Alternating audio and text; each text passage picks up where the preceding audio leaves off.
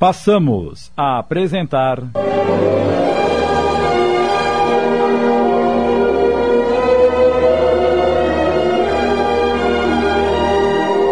Amor, Sol e Morredouro. Minissérie de Sidney Carbone baseada numa obra de Roque Jacinto.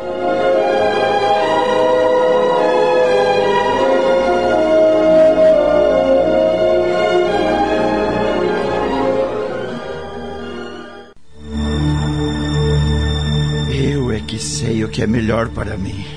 Esteja esse homem onde estiver, vá buscá-lo e o traga até a minha presença agora, José Antônio.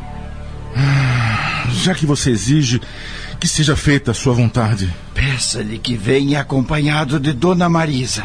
Está bem. Irei agora mesmo. Antes de deixar o quarto, porém, José Antônio indagou a si mesmo. O que Rafael estará pretendendo? Duas horas depois, Romualdo e Dona Marisa se acercaram do leito de Rafael. Eram os únicos ali no quarto. José Antônio, que os introduzira atendendo a um pedido do amigo, retirara-se, levando alguma apreensão dentro da alma. Intranquilizava-se por não definir as intenções do enfermo. Seguira a sala de estar do hospital onde deixara Celina e Paulinho. Sentem-se, por favor. Havia expectação de parte dos visitantes. Senhor Romualdo, pedi a sua presença com o propósito de ser-lhe reconhecido e grato. Renasci pelos dons inefáveis de seu coração. Cometi lamentáveis equívocos sobre suas atitudes. Fui além de tudo que seria razoável considerar. Sou, por isso, alguém que se reconhecesse necessitado de perdão, a fim de liberar-me dessa desagradável sensação de mal-estar que me possui quando mergulho no mundo de minhas memórias. Não poderei perdoá-lo, Dr. Rafael. Na verdade, só se pode ofertar perdão aos que nos ofendem, e jamais o julguei um ofensor. Sou eu o devedor incondicional de toda a sua família porque encontrei em seus corações o oásis de compreensão e amparo, sustentando-me na obra do Senhor Jesus. Rafael ponderava a sutileza da resposta. As atitudes de Romualdo eram chocantes sob seu ponto de vista. Habituara-se a cobrar desculpas pelos deslizes involuntários, ou não, e exigia referências calorosas a todas as suas atitudes e serviços. Considerava-se, portanto, no dever impostergável de suplicar perdão e de entoar loas à dedicação de Romualdo e à sua coragem de romper as barreiras de inimizade quando veio socorrê-lo. Sentia dificuldades em mover-se no ideal espírita. Com quanto compensarei a sua atenção, Senhor Romualdo? Oremos juntos, Dr. Rafael. Reconheço que a oração tem um poder extraordinário nas pautas de nossa existência. Não falo, porém, apenas nessa elevação da alma. Refiro-me ao meio de compensá-lo pelas horas que me dedicou. Inegavelmente, isso terá um preço justo, atendendo o princípio do próprio Evangelho que assegura: todo trabalhador é digno do seu salário. O salário do obreiro do campo do amor será o amor, Dr. Rafael. Não existe moeda alguma que possua mais alto poder aquisitivo que a do próprio afeto com que nos aproximamos uns dos outros. Acresce ainda que todo o bem que lhe foi proporcionado, nós o recebemos gratuitamente da providência divina. Não poderemos no campo da alma estabelecer preços, nem retribuições de espécie alguma, a fim de não condicionar a nossa afetividade a uma tabela comandada pelo poder aquisitivo do dinheiro, convencional do nosso mundo. Respeito-lhe a convicção, embora não possa entendê-la. Romualdo, atendendo ao propósito de ampla conciliação familiar, distante de simples ilações filosóficas dos comportamentos inspirados pelo cristianismo redivivo, indagou: Quanto cobrou sua mãe pelo leite que o alimentou? Ora, isso é um absurdo, Sr. Romualdo. E quanto vale o seu afeto pelo Paulinho e seu amor por Celina, Dr. Rafael? Acaso já lhe ocorreu um dia estabelecer uma tabela de compensação em valor circulante pelas noites de vigília pelo seu filho? Ou já pensou em receber de Celina suas horas de dedicação e ternura? Por Deus que não. O mais alto preço, doutor, está na oração que juntos fizermos ao Senhor da vida, que permitiu que nossas almas comungassem nesse nosso encontro de felicidade, com todo o bem que estamos recebendo por acréscimo da misericórdia divina. Rafael rendeu-se comovido à singela argumentação. Romualdo prosseguiu. Antes de orarmos juntos, doutor Rafael, me sentirei mais identificado com o bem se lhe confessar com toda sinceridade que nas noites transcorridas ao seu lado, quando rogava aos bons espíritos o amparo que nos era indispensável, anotava-me na sua presença na posição de um devedor. Sim, um devedor de outras encarnações, resgatando um débito de amor e de gratidão a um complacente credor. O psiquiatra sentiu-se mais à vontade. Agora oremos. Jesus, abençoa este momento como mais caro a corações que se devem entre si e que após séculos de tormentosa separação finalmente se reencontram num plano de entendimento. A dor que elegemos a mestra de nossas vidas, ao trazer-nos preciosos ensinamentos de fraternidade, seja acolhida com serenidade e resignação, a fim de entesourarmos o aprendizado indispensável à nossa evolução espiritual somos devedores uns dos outros. Que não protestemos quando chamados a resgatar os compromissos que ontem assumimos no campo do afeto, porque a oportunidade da regeneração é bênção imensurável. Ensina-nos a amar o nosso Dr. Rafael, assim como ele nos ama, Senhor. As palavras foram interrompidas. Era já o próprio coração abrindo as comportas de suas mais nobres energias que sustentava a comunhão com o alto, canalizando fluidos balsâmicos que percorriam a epiderme e tomavam a conformação de pérolas a tremeluzirem nas pálpebras cerradas. Disse Dona Marisa. Lito de minha alma. Mamãe.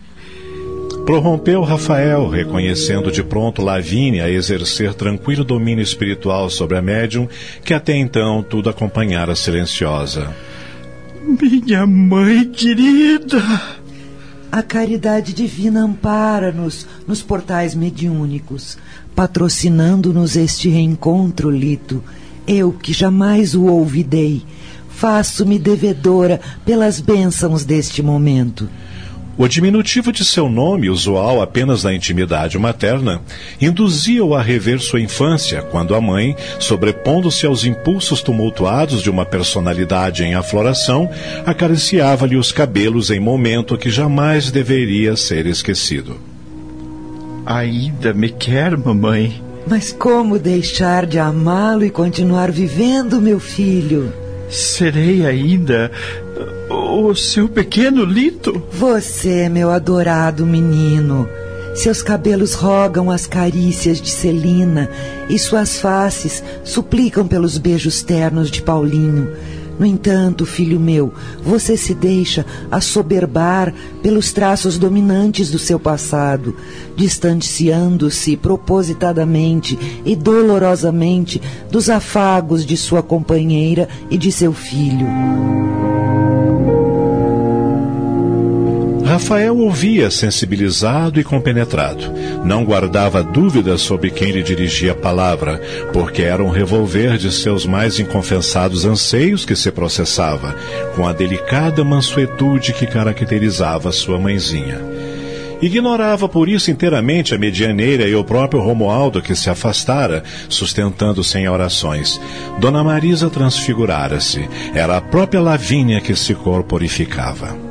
No código de nossa honra, enganosamente consagramos que caberá ao nosso próximo, seja ele o ofendido ou seja ele o ofensor, empreender a reconciliação. Sepultemos, porém, o amor próprio.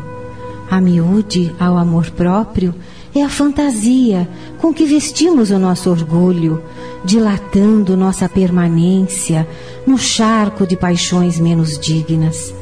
Vençamos os nossos preconceitos, a fim de não impedir que uma paz espontânea balsamize a nossa existência. Reconheço-me um carrasco. Lito, meu filho, nos lances de nossa aprendizagem, não estacionemos às margens dos caminhos, a peso de conclusões ou indagações contristadoras.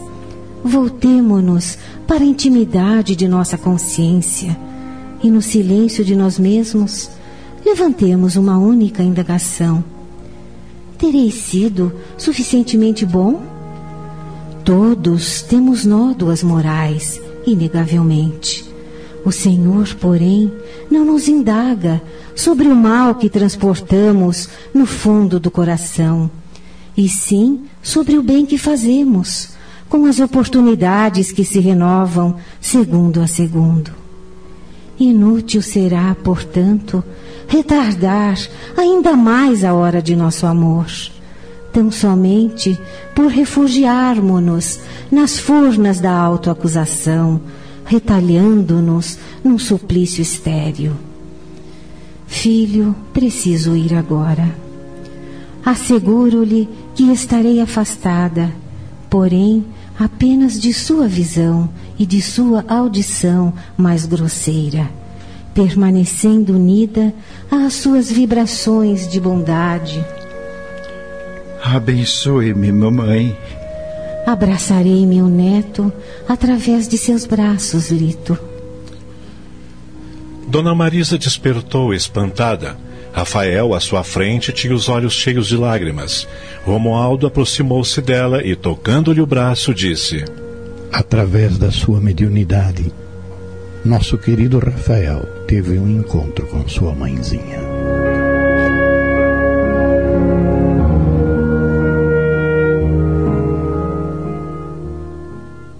Estamos apresentando.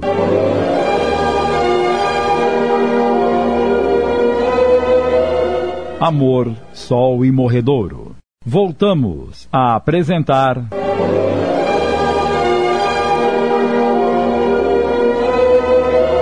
Amor, Sol e Morredouro. Minissérie de Sidney Carbone.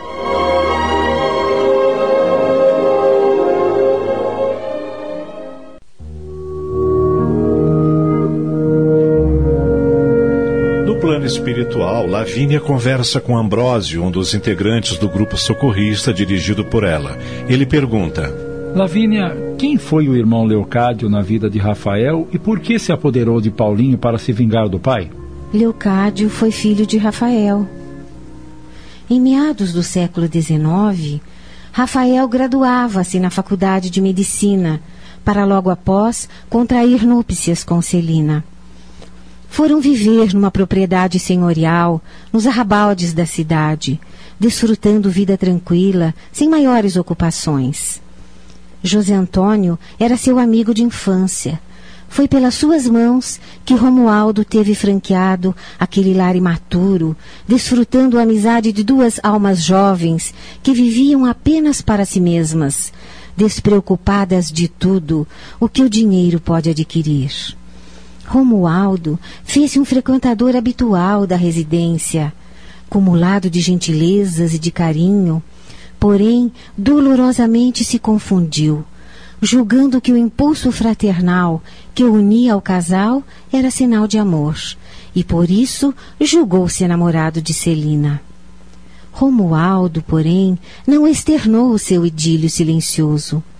Avassalada pelo despreparo espiritual de meu filho, diante da vida eu desencarnei. E logo mais, senti imensamente o resultado da incúria maternal, vendo a multiplicação de seus gastos, a dispersão dos recursos amoedados em caprichos de toda sorte. As economias, sem recomposição, sofreram forte abalo. Logo mais, o jovem casal se viu à beira da derrocada financeira, com os seus bens rapidamente hipotecados e daí em total insolvência. No auge da crise, Romualdo ofereceu-se. Propunha-se a saudar os compromissos todos, tornando-se o credor único de Rafael, desde que esse se dispusesse a resgatar o débito em módicas parcelas que poderia amealhar com o exercício de sua profissão. Orgulhoso, Rafael repudiou a oferta amiga. Celina, porém, sofreu grave crise nervosa.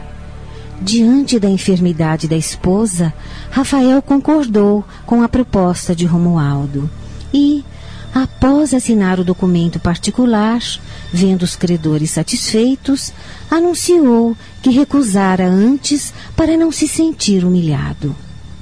Romualdo, sem intento de feri-lo, afirmou que fazia aquela operação sem lucros não tanto por Rafael, mas por Celina, a quem não aceitava ver sofrendo. O ciúme explodiu no peito de Rafael. Contudo, ele se recolheu no silêncio, não deixando perceber que passara a interpretar o gesto da amizade por uma propina que Romualdo lhe ofertara com o propósito de rebaixá-lo aos olhos da companheira e comprar-lhe a aquiescência para uma paixão pecaminosa. Inabilitou-se para outras reflexões. Os seus pensamentos, porém, começaram a ditar-lhe uma outra conduta. Cortava os vínculos das amizades antigas e diminuía suas relações sociais, permanecendo entre o consultório e a residência, sempre calado. Enclausurou Celina em sua imensa casa. Não pôde distanciar Romualdo. O credor visitava-lhe o lar regularmente confundido pela distorção de seu afeto por Celina, pretextando acompanhar a intimidade do casal para assegurar-se do reembolso dos valores confiados. Rafael sentia-se prisioneiro nas mãos de Romualdo, que a qualquer momento poderia servir-se da documentação assinada entre as partes, desapropriando-o de suas posses. Seria a seus olhos a extrema humilhação com a perda irremediável de Celina. Neste clima, a esposa anunciou a sua maternidade. A bênção suprema, que poderia reharmonizá-los, serviu de agravamento às suas soturnas suspeitas. E durante os pesadelos noturnos, identificara Romualdo como autor da paternidade em seu lar. Na gestação, Celina sofria pela indiferença do marido, e nessa atmosfera nasceu Leocádio. Veio ao mundo sob o protesto de Rafael. No isolamento da propriedade, Rafael, poucas horas após o parto, que fora precedido de tão amargurosos embates espirituais, intempestivamente irrompeu pelo dormitório em que Celina distribuía suas primeiras carícias ao filho amado.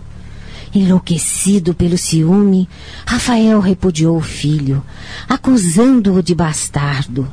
Foi um punhal revolvido no coração materno. Desconhecendo as verdades celestiais de hoje, a esposa não identificava Rafael em plena, mas transitória crise alucinatória, vítima de si mesmo, de seus próprios pensamentos. Entregou-se, por isso, ao mais extremado desalento, abreviando a própria existência num suicídio involuntário, por não resistir ao mal. Alguns dias após os funerais de Celina, Rafael tomou Leocádio em seus braços e dirigiu-se à casa de Romualdo. E postando o filho diante do amigo, determinou que o tomasse a seus cuidados, já que era o fruto de sua paixão proibida. Romualdo não reagiu, acreditando que Rafael enlouquecera com o desenlace de Celina e atribuindo os comportamentos estranhos do médico à sua ânsia de reconstruir a fortuna que desbaratara, voltando-se apiedado para a criança, tomando a resolução de afastá-la do próprio pai. Rafael dementou-se, acreditando-se diante de um cínico. para Leocádio um novo destino. O pai adotivo, incapaz de educá-lo na sua solidão de solteirão, providenciou a sua internação num orfanato, até que Rafael, retornado à lucidez, viesse a reclamá-lo. Nunca, porém, esse retorno ocorreu. Lavínia interrompeu a narração emocionada, pois Leocádio, nesse momento, aproximou-se e disse: Sofri agruras incontáveis. Romualdo em breve esqueceu-se de meu endereço, solicitado por seus múltiplos negócios, e cresci no orfanato, distante de todo e qualquer amor de um lar genuíno. As vagas referências que recolhia na infância vieram à minha memória quando adulto. Fui à procura do doutor Rafael no seu consultório, encontrando-me com as ruínas que deixara a sua retaguarda. Odiei-o intensamente. E ainda ocupando as vestes carnais que a providência divina me destinara, avinagrei o meu próprio coração, estabelecendo o roteiro de vingança pessoal que cumpri parcialmente, tão logo me vi de retorno à espiritualidade. Leocádio, marejado em pranto, rendeu-se aos pés de Lavínia. Beijava-lhe as mãos num gesto de espontânea gratidão e, genuflexo, aditava. Não queria aceitar, porém, que Rafael fora um dia por mim enxovalhado e abandonado em condições misérrimas que somente um grande mal poderia planear. E envolvendo Lavínia e Ambrósio com seu olhar emocionado, proferiu: Que Jesus nos ampare a todos.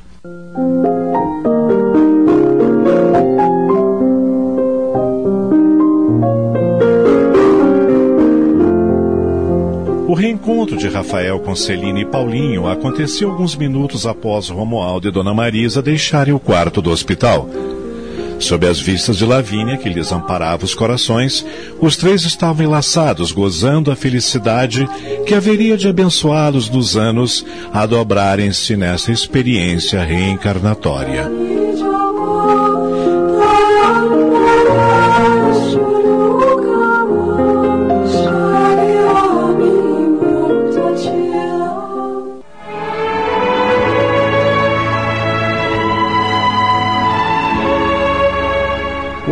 Homem terreno é, na verdade, uma paixão egoística que só pode provocar-lhe sofrimentos muito grandes. Amar significa desejar o melhor, sem qualquer condicionamento. O amor proporciona satisfação independentemente do posicionamento físico e circunstancial. Quando amamos, só nos interessa que a quem amamos seja feliz, onde quer que esteja ou com quem esteja. Não se trata de posse vibratória, mas doação sem limites para que o amado sinta-se bem. Na medida em que vamos vivendo as experiências reencarnatórias, compreendemos o bem e o mal, permitindo-nos circunstâncias diversas de paz e compreensão, levando-nos à felicidade incondicional da tranquilidade permanente. É o que nos transmitiu este relato impressionante.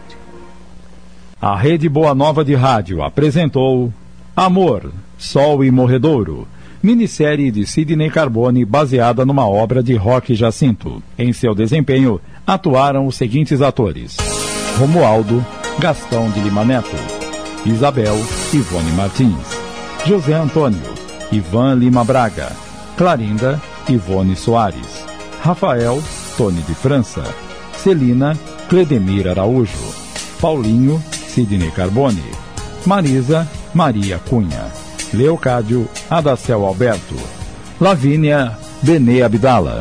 Elenco de apoio: José Antônio Batistella, Esther de Almeida, Antônio Camargo Leme e Joel Robson. Narração: Ivaldo de Carvalho. Gravações, edição e sonoplastia: Antônio Tadeu Lopes. Análise e comentários: Gastão de Lima Neto. Produção e direção geral: Sidney Carbone. Realização: Núcleo de Dramaturgia da Rádio Boa Nova de Sorocaba. Agradecendo o carinho da audiência, convidamos os prezados ouvintes a estarem conosco a partir da próxima semana, acompanhando uma nova produção radioteatral. Boa tarde a todos e até lá.